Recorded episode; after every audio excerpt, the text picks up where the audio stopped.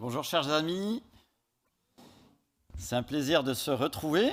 Cette semaine j'étais à Isenflou, euh, certains le savent, et euh, on était rassemblés euh, avec plusieurs personnes et on a suivi un parcours dans les paraboles qui nous parlent du royaume de Dieu. Et ce matin aussi, on va continuer avec une parabole Et euh, ce qui était notable dans ce qu'on a pu partager ensemble, c'est que des fois, il y a des enchaînements de paraboles. Je ne sais pas si vous avez remarqué, mais des fois, il y a plusieurs paraboles qui se suivent. Et on peut se demander, mais pourquoi euh, Matthieu ou Luc les a mis à la suite Est-ce qu'ils ne savaient pas quoi en faire et les a mis toutes là, comme si euh, on faisait un chapitre, les enseignements de Jésus avec les béatitudes, et un chapitre avec les paraboles, par exemple eh bien non, le Saint-Esprit a conduit les auteurs à justement euh, agencer le texte biblique et il y a une cohérence. Et quand les paraboles se suivent, c'est qu'il y a un enchaînement de pensée, bien souvent avec un crescendo. Et un des endroits où il y a euh, un des plus grands enchaînements de, paraboles, c'est en Luc chapitre 15 et Luc chapitre 16. Hein, on connaît la brebis perdue, on connaît la pièce perdue, on connaît euh, le fils euh, prodigue et son frère aussi, et on aime beaucoup la parabole de l'intendant infidèle. D'accord, je parle, mais euh, la parabole de l'intendant infidèle, vous aimez beaucoup cette parabole? Ah. Mais on l'a déjà vue. C'est pas celle-là. Un petit peu plus loin, il y a une autre parabole. Et on a un élément de, de contexte juste avant cette parabole, et c'est hyper important de regarder pourquoi Jésus tout d'un coup parle en parabole. Et souvent, c'est pour pouvoir mieux expliquer ce qu'il a dit avant. Donc c'est toujours important de regarder ce qu'il y a avant pour pouvoir comprendre pourquoi Jésus tout d'un coup utilise une illustration, une image en parabole. Et c'est ça qui nous aide à comprendre le sens de euh, la parabole. Et dans ces chapitres 15 et 16, le royaume de Dieu est euh, bien grand ouvert à ceux que la société euh, considère comme les moins que rien. Et d'ailleurs, c'est même eux qui montrent le plus d'empressement pour y rentrer. Et c'est l'essence de cette fameuse parabole euh, de l'intendant fidèle. Et l'élite pensante religieuse de l'époque était beaucoup plus préoccupée, elle, de paraître juste aux yeux des hommes hein, que devant Dieu. Et pour cela, eh ben, passaient leur temps plutôt à s'occuper de leur argent, voire à interpréter la parole de Dieu d'une manière à ce que ça les arrange. Et euh, face à cela, Jésus souligne que sa parole écrite, elle, subsiste, quoi que l'on dise, quoi que l'on enseigne autour qui n'est pas forcément juste, la parole de Dieu est, euh, subsistera et est suffisante. Et je vous invite à lire Luc chapitre 16, justement cette euh, euh, ambiance, on pourrait dire, qu'il y a à ce moment-là. Luc chapitre 16 au verset 15. Et dans les Bibles blanches, c'est à la page 1172. Luc chapitre, 15, euh, euh, 16, verset 15. Jésus leur dit, donc aux pharisiens, hein, vous cherchez à paraître juste devant les hommes, mais Dieu connaît votre cœur. De fait, ce qui est très estimé parmi les hommes est abominable devant Dieu. La loi et les prophètes ont subsisté jusqu'à Jean. Quand il est question de la loi et les prophètes, on pourrait dire grosso modo pour nous, c'est l'Ancien Testament, hein, verset 16. Depuis lors, la bonne nouvelle du royaume de Dieu est annoncée et chacun cherche avec force à y entrer. Et c'est un clin d'œil justement à la parabole de l'intendant infidèle ici. Verset 17, le ciel et la terre disparaîtront plus facilement que ne tombera un seul trait de l'être de la loi. Tout homme qui renvoie sa femme et épouse un autre commet un adultère, et tout homme qui épouse une femme divorcée de son mari commet un adultère. Donc là, Jésus fait référence aux arrangements que les pharisiens avaient trouvés euh, justement pour interpréter la loi. Mais pour illustrer l'importance du message de la parole écrite, Jésus va utiliser une parabole. Donc il leur parle, vous voyez, il leur donne un enseignement sérieux en disant que la parole va rester. Et ce n'est pas vos petites interprétations qui vont changer quoi que ce soit. Et pour l'illustrer, eh ben, il va utiliser une parabole.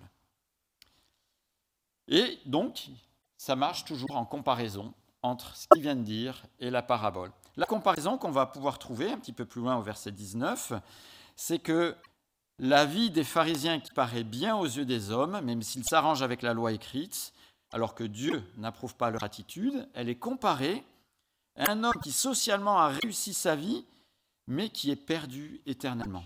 Ce dernier rêverait d'une résurrection pour prévenir sa famille, mais la parole de Dieu écrite, déjà donnée, est suffisante et bien plus pertinente. Et on va le voir dans cette parabole. Justement, à la page suivante, 1173, Luc 16, verset 19. Il y avait un homme riche. Il s'habillait de pourpre. Et le pourpre, c'était euh, une denrée très rare. Hein. il fallait beaucoup de coquillages. Il y avait besoin d'un coquillage pour prendre les habits euh, de couleur euh, pourpre. Et donc, c'était un habit bien plus cher que mon costume Hugo Boss. Hein. donc, non, mais c'était très très cher. Donc, ça renvoie vraiment quelqu'un qui est dans, dans une très grande richesse. Il y avait un homme riche qui s'habillait de pourpre et de fin lin et qui chaque jour menait joyeuse et brillante vie. Un pauvre homme du nom de Lazare était couché devant son portail couvert d'ulcères. Il aurait bien voulu se rassasier des miettes qui tombaient de la table du riche, cependant même les chiens venaient lécher ses ulcères. Le pauvre mourut et fut porté par les anges auprès d'Abraham. Le riche mourut aussi et fut enterré. Dans le séjour des morts, en proie à une grande souffrance, il leva les yeux et vit de loin Abraham avec Lazare à ses côtés. Il s'écria Père Abraham, aie pitié de moi, et envoie Lazare pour qu'il trempe le bout de son doigt dans l'eau afin de me rafraîchir la langue, car je souffre cruellement dans cette flamme. Abraham répondit Enfant, souviens-toi que tu as reçu tes biens pendant ta vie, et que Lazare a connu les maux pendant la sienne. Maintenant, il est consolé ici, et toi tu souffres. De plus, il y a un grand abîme entre nous et vous, afin que ceux qui voudraient passer ici vers vous, ou de chercher euh, ou de chez vous vers nous, ne puissent pas le faire. Le riche dit Je te prie alors, Père, d'envoyer Lazare chez euh, mon Père, car j'ai cinq frères. C'est pour qu'ils les avertissent, afin qu'ils n'aboutissent pas eux aussi dans ce lieu de souffrance. Abraham lui répondit ils ont Moïse et les prophètes, qu'ils les écoutent. Quand il dit Moïse et les prophètes, c'est ce qu'on dirait, nous, l'Ancien Testament. Le riche dit, non, Père Abraham, mais si quelqu'un vient de chez les morts, vers eux, ils changeront d'attitude. Abraham lui dit alors, s'ils n'écoutent pas Moïse et les prophètes, ils ne se laisseront pas persuader, même si quelqu'un ressuscite. Spectaculaire, comme une résurrection, n'est pas l'outil de Dieu pour convaincre les cœurs de se tourner vers lui. En effet, Dieu a choisi sa parole écrite et transmise pour cela. Elle est décisive et nécessaire, elle est suffisante pour cela. Si Jésus a fait des miracles, hein, c'était euh, en, premier point, surtout pour montrer sa divinité hein, et pour s'occuper aussi du prochain. Mais regardez, toutes les personnes qui ont été guéries par Jésus ne l'ont pas euh, nécessairement suivi derrière. Et Jésus n'a de cesse de rappeler l'importance de la parole écrite. Hein, et que ce qui est spectaculaire n'est pas forcément un signe décisif pour se joindre à Christ, voire même ça peut être un outil de l'ennemi de Dieu. En Matthieu chapitre 12, verset 38, page 1086, Matthieu chapitre 12, verset 38, on a justement cette, euh, cette parole de Jésus qui insiste sur cela. Alors quelques-uns des spécialistes de la loi et des pharisiens prirent la parole et dirent, Maître, nous voudrions voir un signe miraculeux de ta part. Il leur répondit, Une génération mauvaise et adultère réclame un signe miraculeux. Il ne lui sera pas donné d'autre signe que celui du prophète Jonas. En effet, de même que, euh, Jonas fut trois jours et trois nuits dans le ventre du grand poisson, de même, le Fils de l'homme sera trois jours et trois nuits dans la terre. Lors du jugement, les habitants de Ninive se lèveront avec cette génération et la condamneront parce qu'ils ont changé d'attitude à la prédication de Jonas. Or, il y a ici plus que Jonas.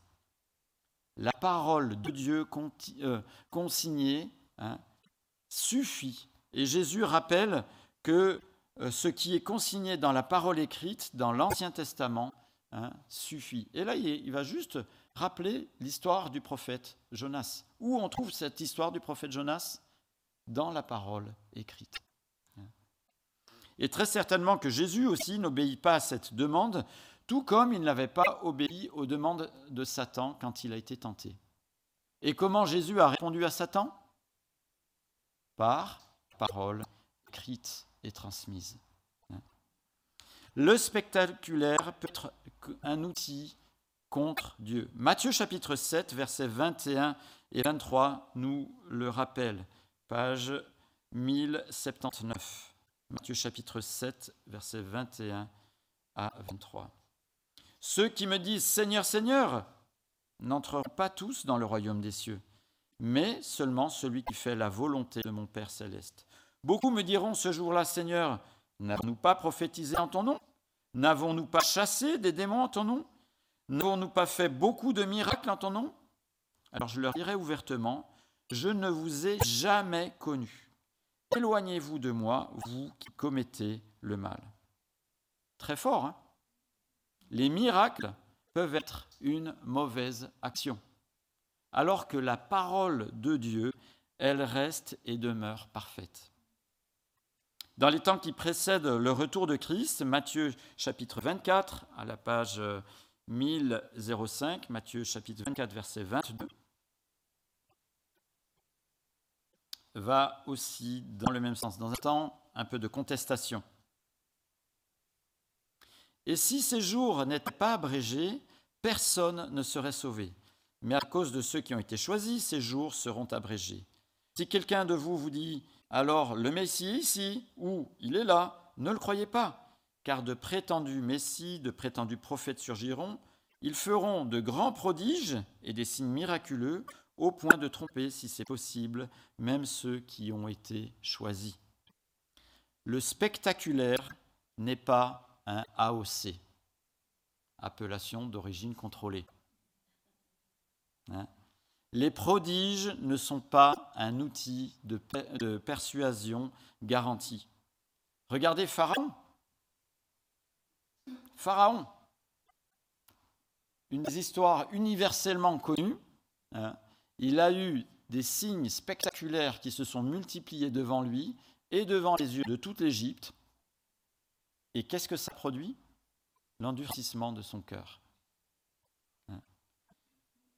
Même une résurrection dans le texte que nous venons de lire ce matin dans la parabole ne changerait absolument rien. N'apporterait rien de plus ce que Dieu a laissé à l'humanité au travers de sa parole pour se faire connaître et pour que nous puissions lui répondre valablement. Sa parole, la Bible, est nécessaire et totalement suffisante. La seule résurrection sur laquelle nous devons prêter notre attention est celle de Christ. Et très certainement que vous avez peut-être été challengé, interpellé dans euh, les discussions avec euh, euh, les expériences de mort imminente qui pourraient nous apprendre des choses sur l'au-delà.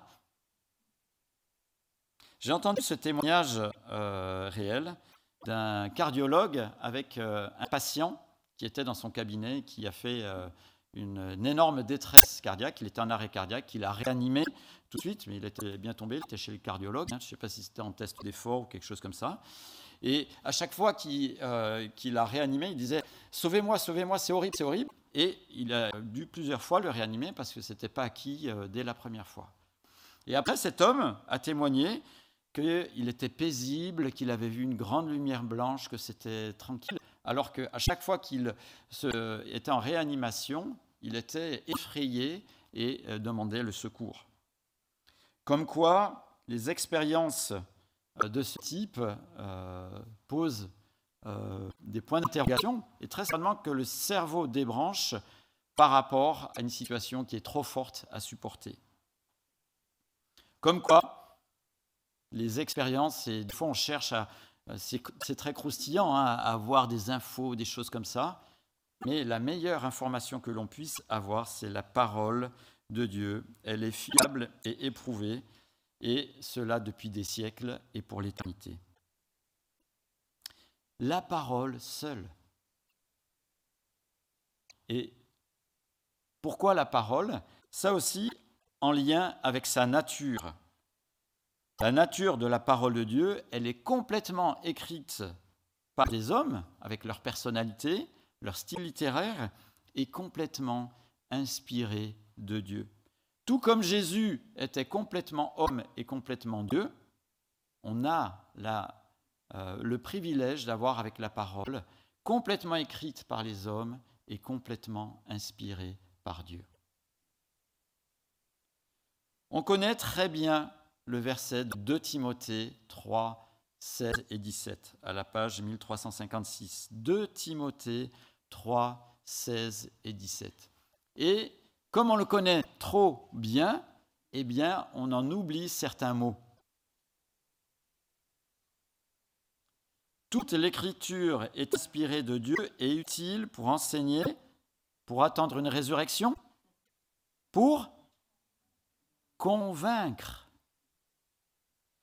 Pour convaincre. Toute l'écriture est inspirée de Dieu et utile pour enseigner, pour convaincre, pour corriger, pour instruire dans la justice, afin que l'homme de Dieu, ou la femme de Dieu, c'est d'une manière générale, soit formé et équipé pour toute œuvre bonne. La parole de Dieu est suffisante pour convaincre. Tournez quelques pages dans la deuxième épître de Pierre, chapitre 1, verset 20, la page 1388. Deuxième épître de Pierre, chapitre 1, verset 20, qui va nous montrer cette nature inspirée euh, par le Saint-Esprit et écrite par les hommes. Sachez avant tout qu'aucune prophétie de l'Écriture n'est une affaire d'interprétation personnelle. Ce n'est jamais par une volonté d'homme qu'une prophétie a été apportée, mais c'est poussé par le Saint-Esprit que des hommes ont parlé de la part de Dieu. Donc on voit bien ces deux aspects complètement écrits par les hommes, et puis ils ne sont pas levés, ah oui, je vais écrire quelques pages de la Bible. Non, c'est l'Esprit de Dieu qui les a poussés à écrire la parole de Dieu. La Bible est garantie d'origine divine. Garantie d'origine divine. Sa parole, la Bible, est nécessaire et totalement suffisante pour connaître Dieu et pour que nous calquions notre vie en fonction de lui. Comme c'est nécessaire, totalement suffisant, eh bien, qu'est-ce qui s'est passé dans l'histoire de l'humanité? Les hommes ont toujours cherché à rajouter à la parole. Comme elle est nécessaire et suffisante, que fait l'homme? Il essaye de rajouter. Regardez, Israël, peuple qui devait et qui doit refléter euh, l'Éternel, le Messie, hein, dans l'histoire, a toujours eu la tentation de rajouter à la parole. Le, le judaïsme actuel s'appuie-t-il réellement et uniquement sur la parole de Dieu ou sur les multiples commentaires accumulés par le temps? La chrétienté.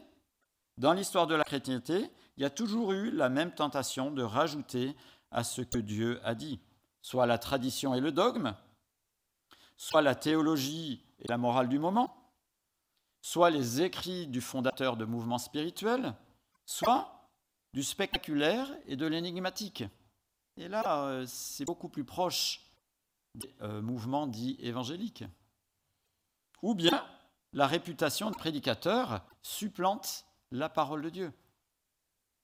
Et là, c'est pas loin de ce que l'on peut voir aussi dans les mouvements évangéliques plus traditionnels. Comme si la parole de Dieu n'était pas suffisante. Mais ce que nous dit Jésus ce matin par cette parabole, la parole de Dieu, la Bible, est nécessaire et totalement suffisante pour le connaître et se tourner vers lui. Que faisons-nous de cette parole? Elle est à côté de vous. Hein? Elle est à notre portée? Peut-être que nous avons des Bibles en quantité à la maison. On en a même peut-être plusieurs versions sur nos smartphones. Qu'en faisons-nous? Alors, on est au début du mois d'août. Est-ce que personnellement, on ne se lancerait pas, personnellement, défi de lecture? Lire un livre en entier de la parole de Dieu. Alors choisissez pas tous le livre de Jude, hein, parce qu'il est très court, mais peut-être un livre que vous avez dit, ah oui, une fois j'aurais bien aimé. Est-ce que pendant ce mois d'août, vu l'importance de la parole de Dieu, on ne pourrait pas se donner ce défi-là de lire un livre de la Bible Peut-être faire un reset en lisant un évangile en entier d'une seule traite. Hein bien une épître, un livre historique. Si on a beaucoup le temps, pourquoi pas le livre de Job? Ça, c'est du plus. Hein Ésaïe aussi. Hein le Lévitique, ça fait peut-être longtemps que vous ne l'avez pas lu. Non. voilà, posez-vous, réfléchissez à quel livre on pourrait euh, justement consacrer du temps dans ce mois d'août, hein, que la belle météo spirituelle revienne hein, en lisant un livre en entier. Imaginez, on aurait tous aimé, je pense, être du temps des disciples et voir Jésus.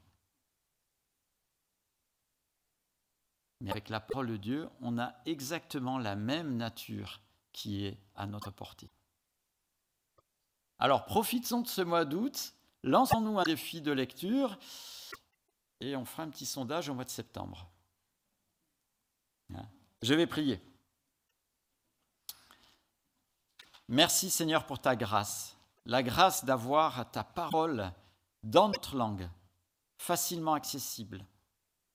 Et Seigneur, on te remercie parce que tu as veillé sur la transmission de ta parole du moment où elle a été écrite jusqu'à maintenant. Et Seigneur, on voit ta bonne main et ta souveraineté. Seigneur, que ta bonne main et ta souveraineté aussi soient sur nous dans notre lecture personnelle.